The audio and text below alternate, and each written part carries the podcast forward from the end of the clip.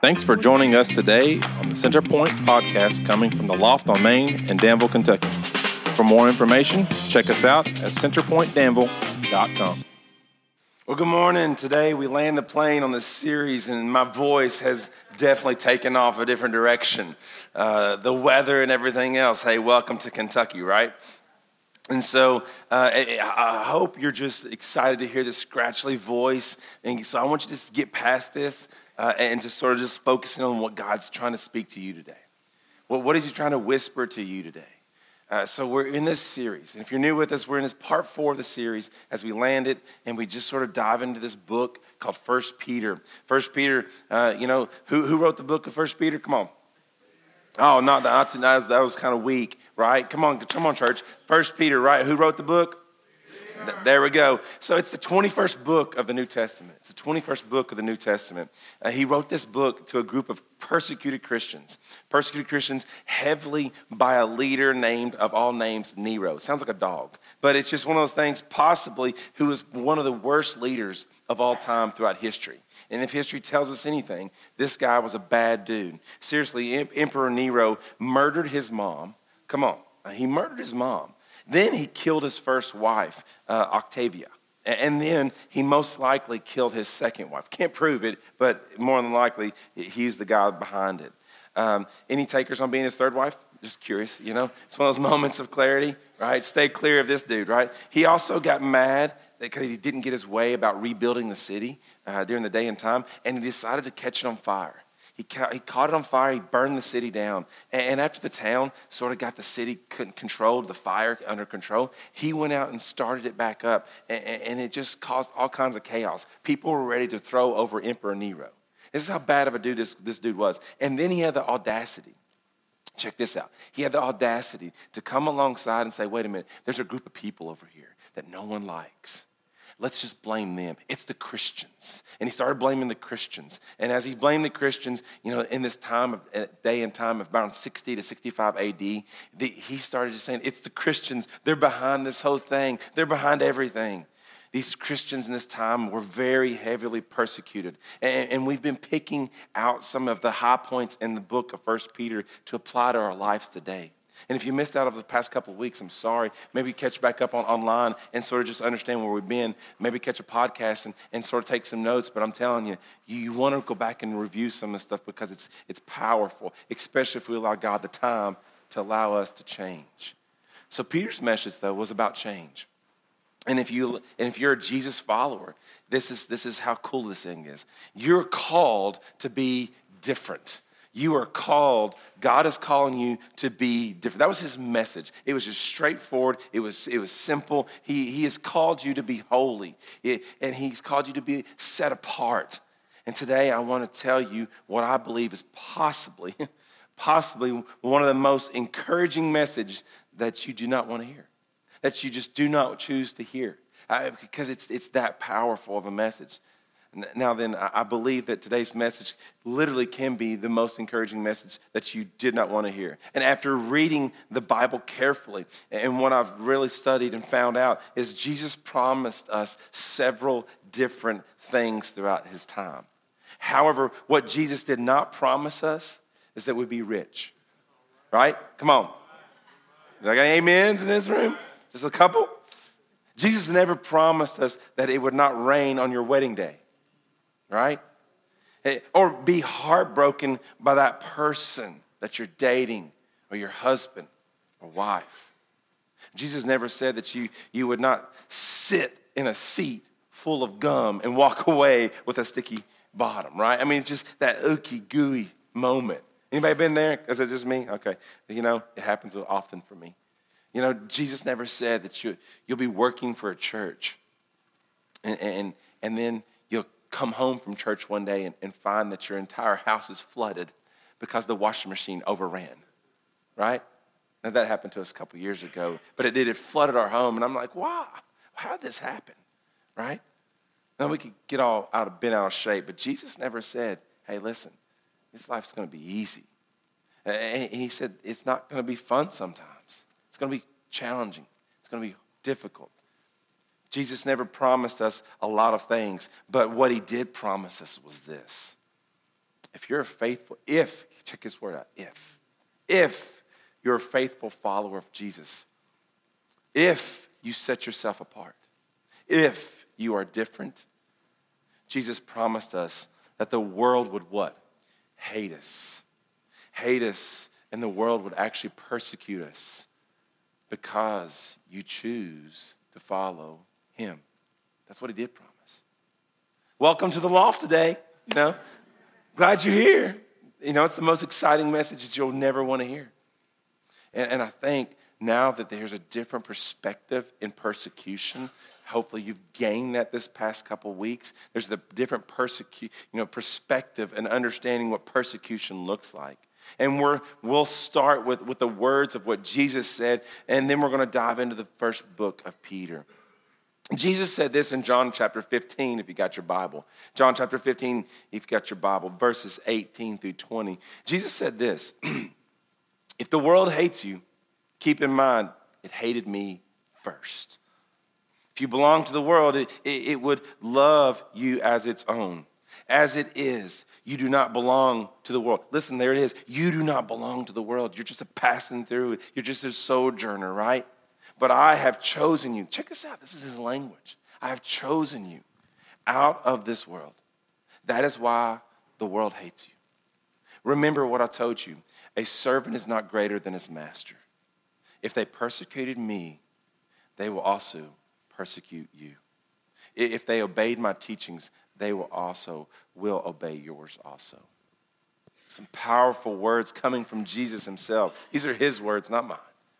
If you want to walk away from a, with a different perspective in the midst of persecution, this is what I think we need to start leaning into and allowing to change our lives. Now, now think about the context. I want you to think about the context. Think about the context in, in, in 1 Peter. Think about the context in 1 Peter and where it came from. Peter was writing this letter to first century Christians, right? First century Gentile Christians. During a time there was extreme persecution. Christians were being literally tortured to death under Nero, right? He, he would use them literally as torches in the middle of the night for his, his, his parties, and they would actually drink and, and just watch them go up in flames. He would put animal skins over Christians and throw them in cages and watch wild animals tear Christians apart just for entertainment. I know it sounds crazy, but it happened and as history tells us, it was real. Now, I, I, want you to think about something.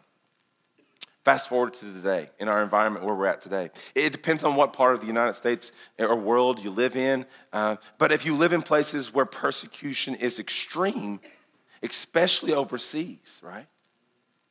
It could feel the same.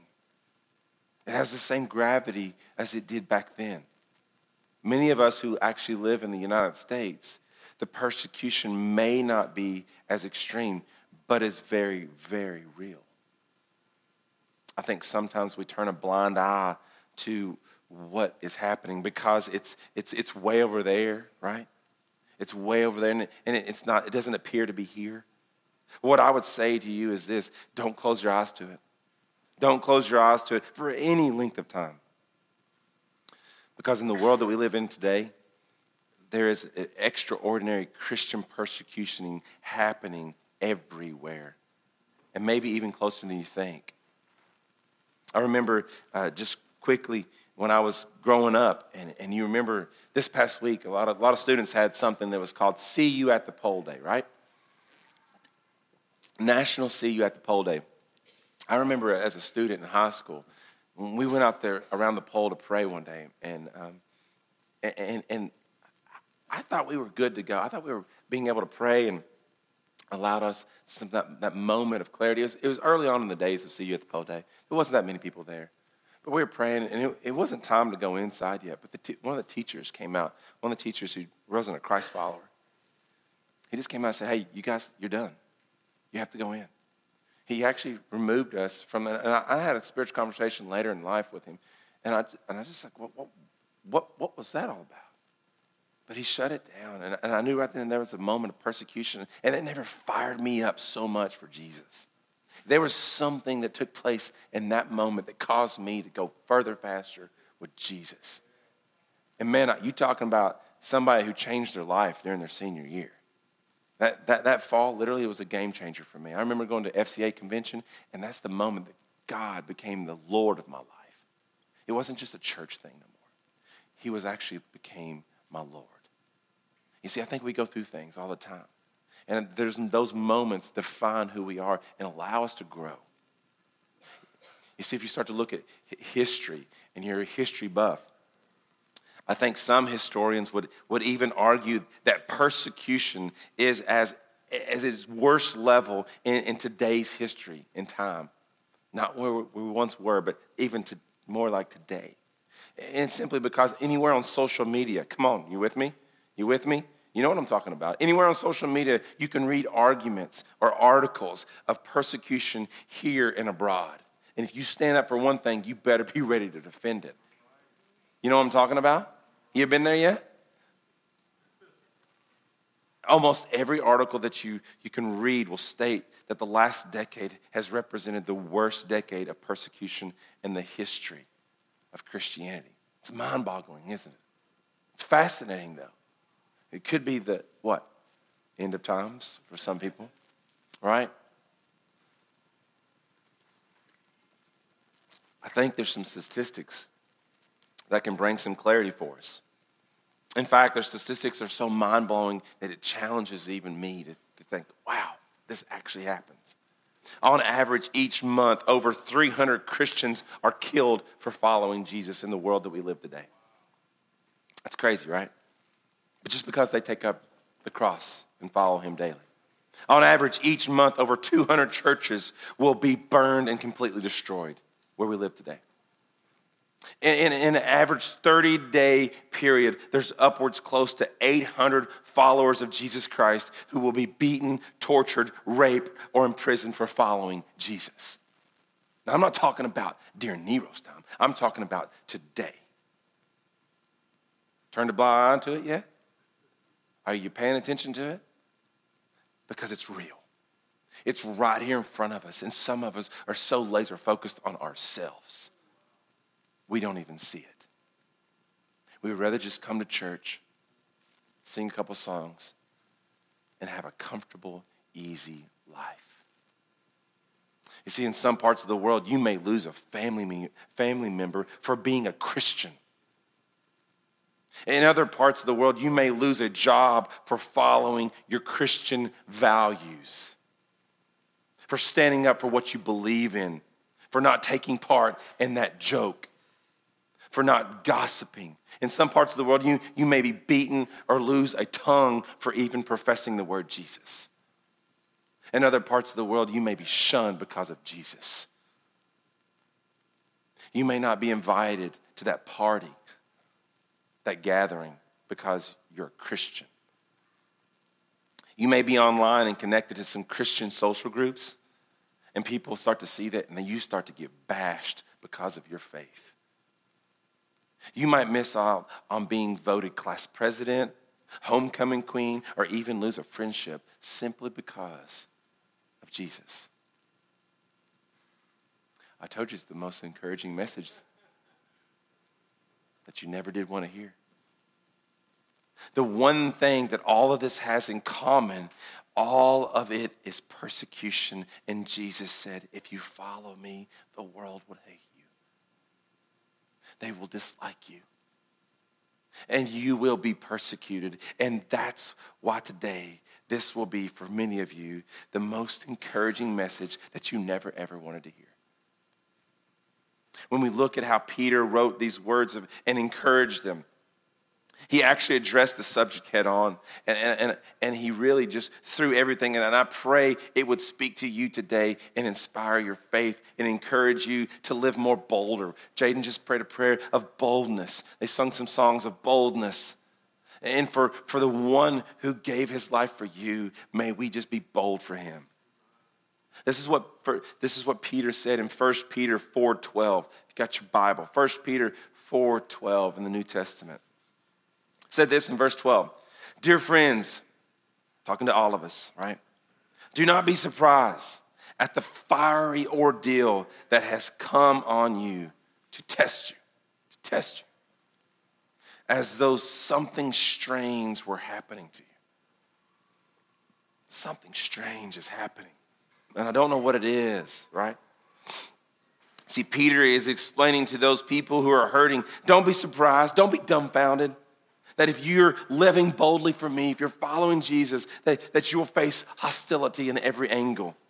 If you're living boldly, you are set apart. If you are different, don't be shocked when you're criticized at work, when you're ridiculed in your environment, your culture, when you face spiritual opposition. You might say, I can't really think.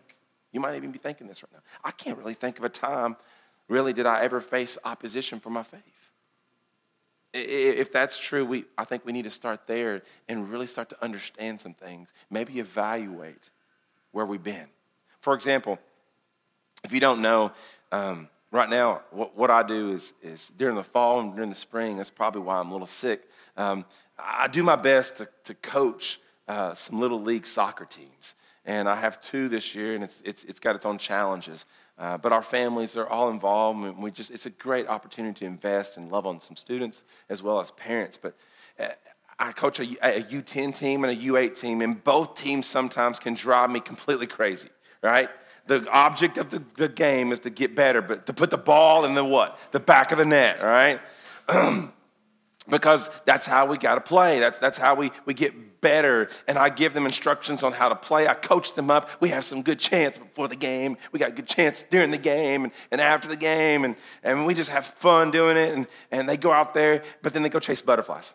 It drives me literally crazy. They, they, they, they, they chase butterflies or crickets. Oh, I found a cricket. I'm like, put the ball in the back of the net, you know, and just run fast. And other days they're doing this, this bottle flipping stuff over there, you know, they're just, I, you know, there's, they, uh, I mean, it's just so crazy, right? They, they, they literally, they, they can have so much fun bottle flipping, but not even paying attention to the game. And I ask them, who are you going in for? And they're like, I don't know.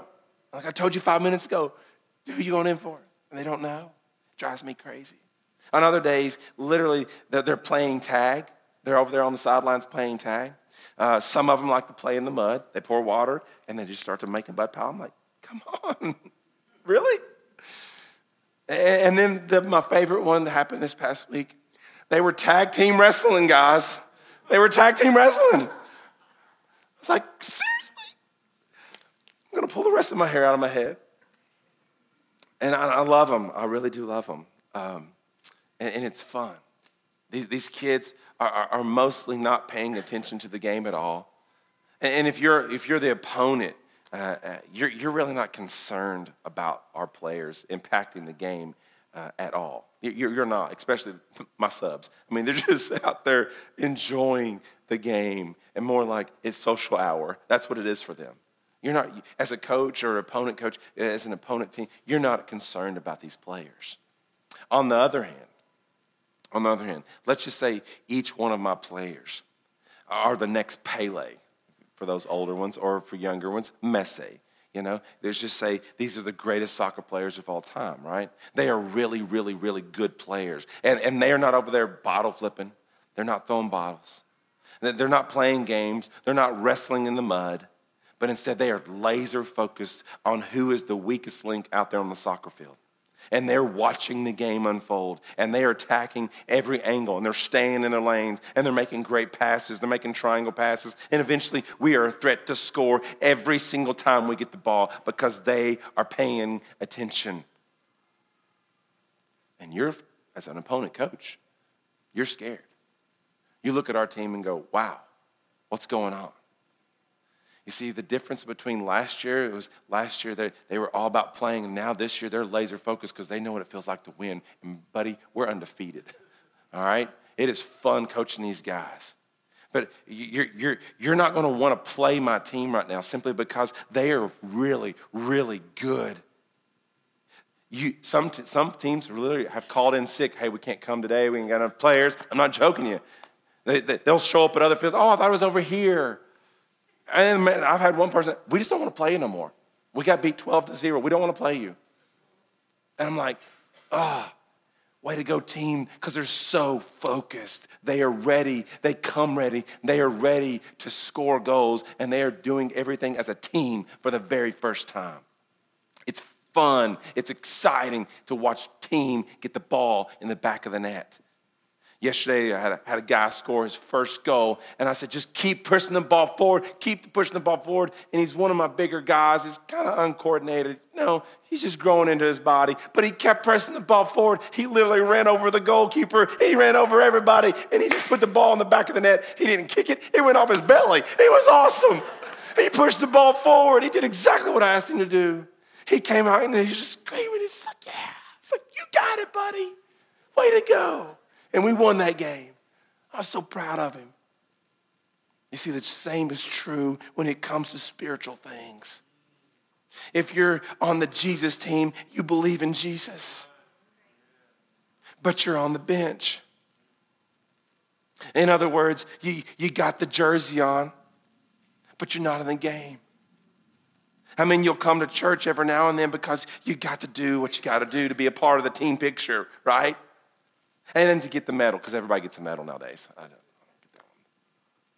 But you'll show up to the game and you're not engaged. You're not praying for miracles and asking God to do something crazy. You're not putting any, any time or energy or practicing. You're not praying bold prayers that honor God, more like weak prayers that embarrass God. You're not interceding on behalf of others, believing that Jesus would help people in their time of need. You've got gifts and talents that He gave you, but you're not using them to see change lives that change lives. You could be the difference maker and you know it, but you let someone else play the game because you're over here bottle flipping. You're not giving generously. You may tip a little bit every once in a while, but you're not strategically giving. You're not prayerfully asking how I can, can, can, can God use my given talent, my time, and my tithe or resources to influence others and be generous to impact the world. You believe in Jesus, but you're not representing him faithfully through the week. You're just wearing the jersey through the week to get noticed. As a matter of fact, you, you haven't invited anyone to church this week and you have never shared your faith in Jesus with anyone. You, you, you got the jersey on, but you're not spiritually in the game. You see, the same is true in this example that your opponent, right? Your opposition, he takes no notice with you. He doesn't look at you. That moment, though you are engaged, you have no spiritual opponent or enemy who takes notice and will face you. Right? The most encouraging message that you didn't want to hear, right? Think of it this way. Think of a soldier, a soldier going into battle for the very first time. He's going into war and he's going into war and he come back to the officer on the back line. Sir, sir, they're shooting at me. They're shooting at me. I didn't think this was going to happen. What do you think the officer would say to that person? What did you expect, son? We're at war. Now get back out there and shoot. We have to understand Christianity is not a playground, it's a battlefield.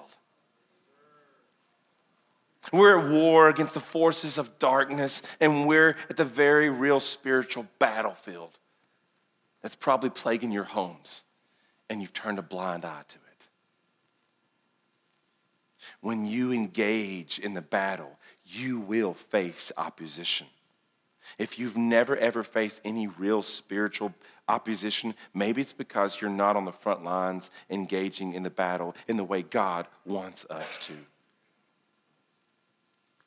That's why Peter said it this way Hey, don't be surprised. Don't be surprised at the fiery trials that you're facing.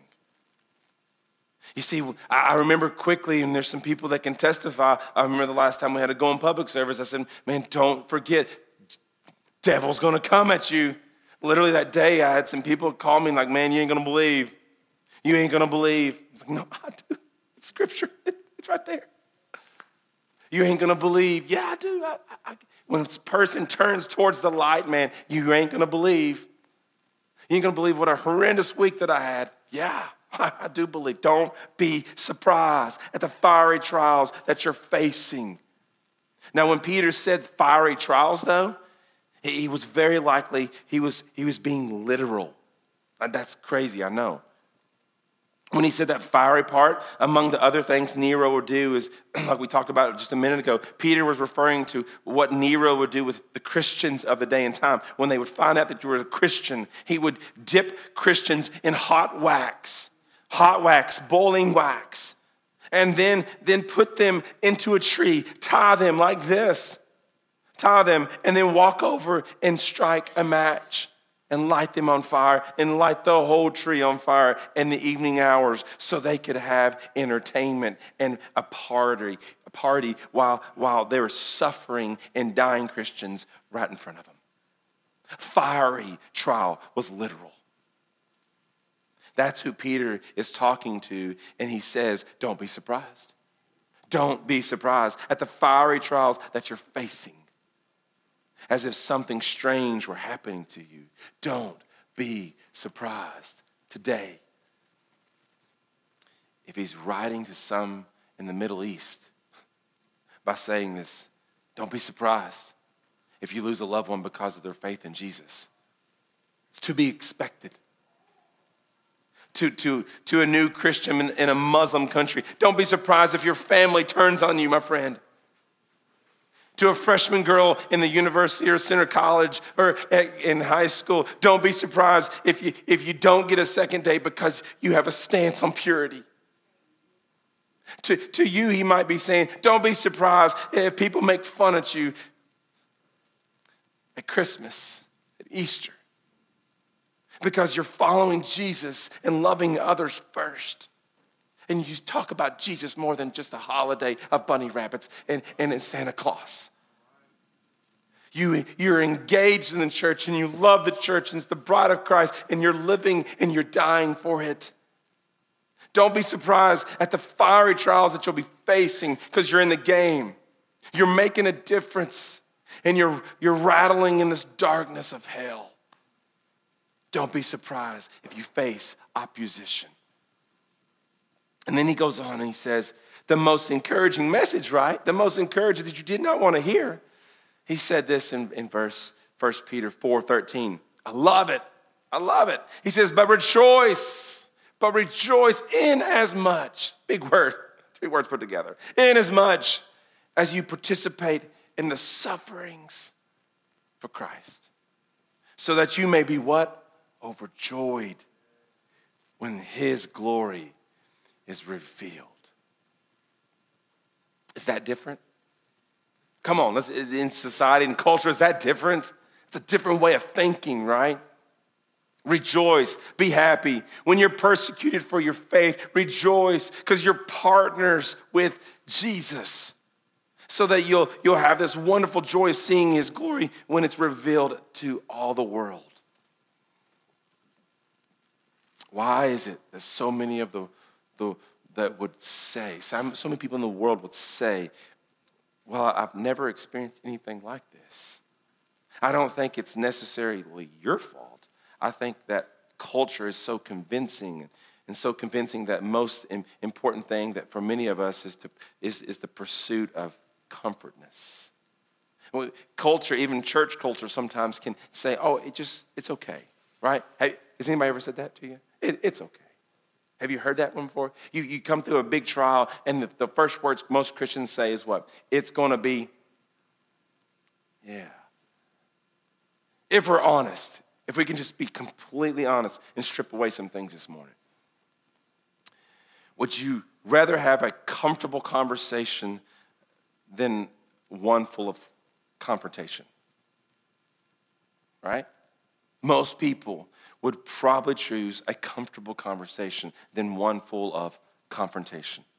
I would rather have a nice, easy day than one that is full of pain. I've already talked to some people this week, and it's like, I'm just tired. And the reason why I'm tired is because, and you listen to their pain, because they're going through it. They're on the battlefields. They're giving of their time and talent and tithe, and they're just, they're frustrated. Comfort is something that we, we so often will pursue at all costs, even in the name of Jesus. God, help me have a what? Good day. God, I pray, bless us, keep us safe over my son, over my daughter. Don't let anything happen to them, right? Ever said that prayer before? God, watch over us as we travel. Bless this for food, for help our kids, protect us, keep us what? Comfortable, keep us safe. And essentially, what we want to avoid is what? Conflict at all costs. We want to avoid it. Let's dodge any opposition, and so we take the path of least resistance. If we're at war, we go around the battlefield sometimes. So many people, so many people, um, Christians are seeking comfort, pleasure, and ease, is what I notice. When you talk to and you hear the conversation, we, we, we avoid conflict at all costs, don't we? We just don't want to. let's just be honest. Look at social media and just tap into it for a second. From those political values of the right. Come on, right. Yeah, right? Come on. And then the ones on the left, right? You got all these values. But when you mention Jesus, oh, it gets awkwardly weird, doesn't it? You will get crucified if you put out there who you follow. So you just go along with what's going out there. You start to input your opinion and not who you follow. You see, we dodge any opposition and we take the path of least resistance, don't we? I know people who smoke or drink just to fit in because they, they might get left out. I know others who, who laugh at racist and sexist jokes. And they know it's wrong, but they do it just because they want to fit in. Others who don't say anything when gossiping's going on because they just sort of get caught up in the moment. And let me just tell you something even if you didn't say it, you're just as guilty for participating. We hide our faith in Christ so no one pokes fun at us because we want it easy today. I think we could all look at two different types of patterns that we sort of fall into when we make decisions on how we follow Jesus and we find ourselves in this pattern. We sort of pursue comfort. We sort of sort of pursue comfort, which leads us to avoid opposition. And then when we start to avoid opposition, literally, uh, it, it weakens our faith. It really does. It weakens our faith. And then one of these days, you're going to wake up and you're going to feel like your life is empty. It has no purpose. You may wake up one day and ask, I don't feel close to Christ at all. I don't even know who Jesus is. I just go to church. Do, do I need something different than what I'm currently doing? Do, do I need to, do you know I found a new, do, I love when I hear this one. Do we need to find a new church? Is it the church's fault? I mean, I've heard it before. Do I need to find that new Bible study? Do I need to get in, to, do I need to get in that, that study, that new living in the Word study? Here it's really good. Saw some posts on Facebook. Do I need to get involved with that? Because I'm just so empty. I, I've even struggled with, with some people that, that come to me, and you might, you might have this question as well is, is, is, is there another way to live? Is there another faith I need to be following? That breaks my heart. But let me warn you, you have to be different. The only way you really live is when you recognize that you're a foreigner in this world. You're a stranger. You're a pilgrim. You're a sojourner. These are the words that Peter used to describe this moment. You're just passing through this world. This is not your home. And what we, what we know is Jesus teaches Jesus teaches us to what? Love our enemy. Love our enemy, right? Not just our neighbor, not the easy street. Love our enemy. Make it, let it be challenging for you. Turn the other cheek when they start throwing darts. To love more and to give more, to be rich with goods and deeds. He wants us to literally do something different. so the world can see what? Christ in you. Now, then, at the same time, when you start to do this, you live boldly. There's another pattern here. You start to live boldly. And when you start to live boldly, it, it, you'll face opposition. You'll face it head on. It will hit you like a ton of bricks, and you'll be like, What is this? But here's the cool part when you're standing with Jesus, it strengthens your faith. It starts to strengthen your faith. And the next thing you know, you're closer to Jesus. You're standing so close to Jesus, and you're in the light. There is no more darkness around you because He's got it, He's covering it when you're living, living by faith, when, when, you're, when you're on the edge, um, and when you're comfortably uncomfortable, right? Meaning that you're, you're living by faith and not by sight. One day you'll wake up and realize, I'm much closer to Jesus than I once was when I began. And now you're starting to see changed lives that change what? That change lives. That's right. It's amazing how it works this journey with Christ. When His Word is, is alive to you, you're living in the Word. He, he begins guiding you daily, and suddenly you find yourself living even more boldly than you ever dreamed possible because that's Christ in you. That's not you.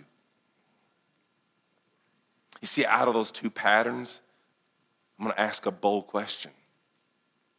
Which one are you this past week? the most encouraging message that you didn't want to hear, did you? From the world perspective, which one are you this week? They will not always like you, but these trials will make you, these patterns, will, the, the way we, we partner with Christ will change everything. It will change the atmosphere. And, and just what Peter said in 1 Peter 4.19, if, so if you are suffering, so if you are suffering in a manner that pleases God, Keep on what? Keep on doing what is right. Entrust your lives to the God who created you, for he will never what? Fail you. Come on, church. The most encouraging message that you never wanted to hear.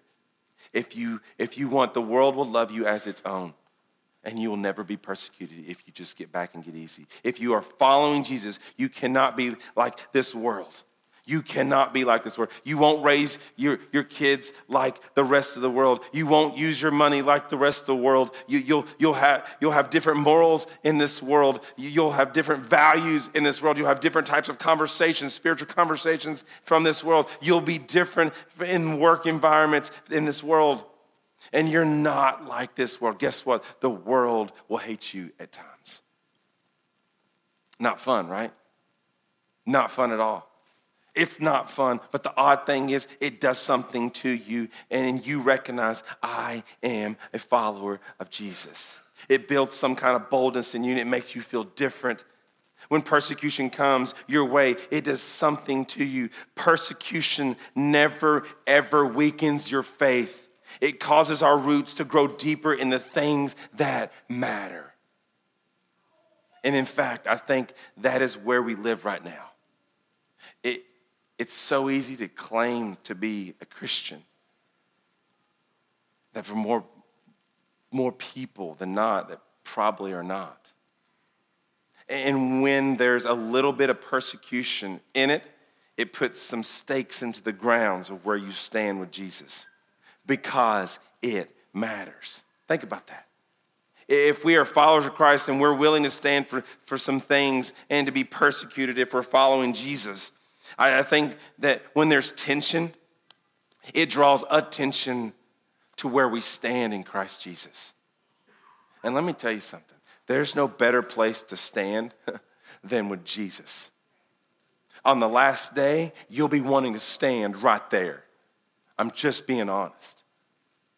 First Peter 5 10 and 11 says it this way so after you have suffered a little while, right? We're just passing through this world. This is just a little small glimpse of where we're heading.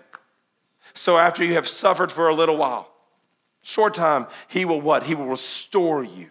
He will support and strengthen you. And he will place you on a firm foundation, and all the power to him forever. Amen. See, Peter was encouraging those early Christians, but I believe he was actually writing this letter for you and I today. I believe everything God does, He does to build in you the resolve and the capacity to overcome every obstacle, every crisis, every type of persecution in our, your, your life that you're going to face. And it may not be fun, but it grows us closer to Him and it allows us to become more like Jesus because it matters. I believe there are things that, that have held you hostage for so long that you're, that you're afraid and you don't even realize it. And the reason God has not removed those persecution moments uh, from people or fears from your life yet, because you will not overcome them by Him removing them. You will overcome them when you trust Him, follow Him, receive Him, so you can rise above. So you can rise above. And then only, then only, then your life will be changed. He will place you on a firm foundation that changes everything. See, I believe Jesus is waiting, waiting for us to ask him, Jesus, this is what I want you to do for me. And I am convinced he is asking us, What do you want me to do for you that you cannot do for yourself? That no one else can do for yourself? What do you want me to do for you that you that will be proof that I am who I am? What do you want me to do that will declare to the world that I am here with you and I have never left you and I have never abandoned you? You are my daughter, you are my son. And I am ready to take on the world with you to change the atmosphere. You see, I faced persecution to the point of death and I overcome. Don't be afraid. Rise above. Rise above. There are certain things in your life that you will, oh, will come in your way in such a, a persecution manner.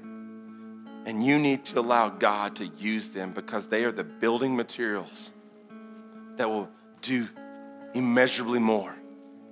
He will use those things, those, those moments to accomplish something greater than, than you can ever imagine to change lives, that will change lives. The question is today for all of us in understanding this message will you rise above and have a firm foundation in Jesus Christ alone? Or will you give in to the temptation of just sitting back and playing a game? Will you lean in and trust Him with your life in a way that challenges even you? And just cry out to Him and say, I can't do this on my own. You're right. It's through me that you will accomplish this. Remember, you are called to be different. We're just passing through this world because this world is not our home if you're a follower of Jesus. That's where we're going to leave it if you're a follower of Jesus. Jesus, I pray, I pray that you're just moving in a way that challenges everyone, that challenges all of us, that allows us to lean in and trust you with our lives, not just a portion, not just a little part, but everything. From Monday, Tuesday, to Wednesday, Thursday, even Friday nights, God. Saturdays and Sundays.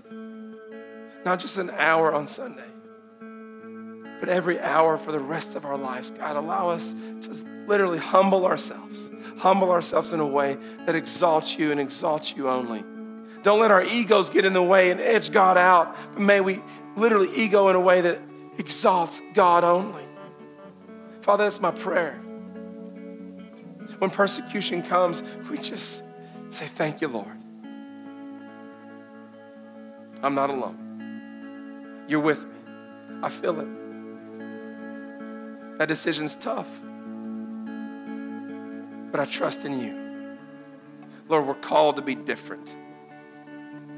May we stand firm in it and rise above. In your name.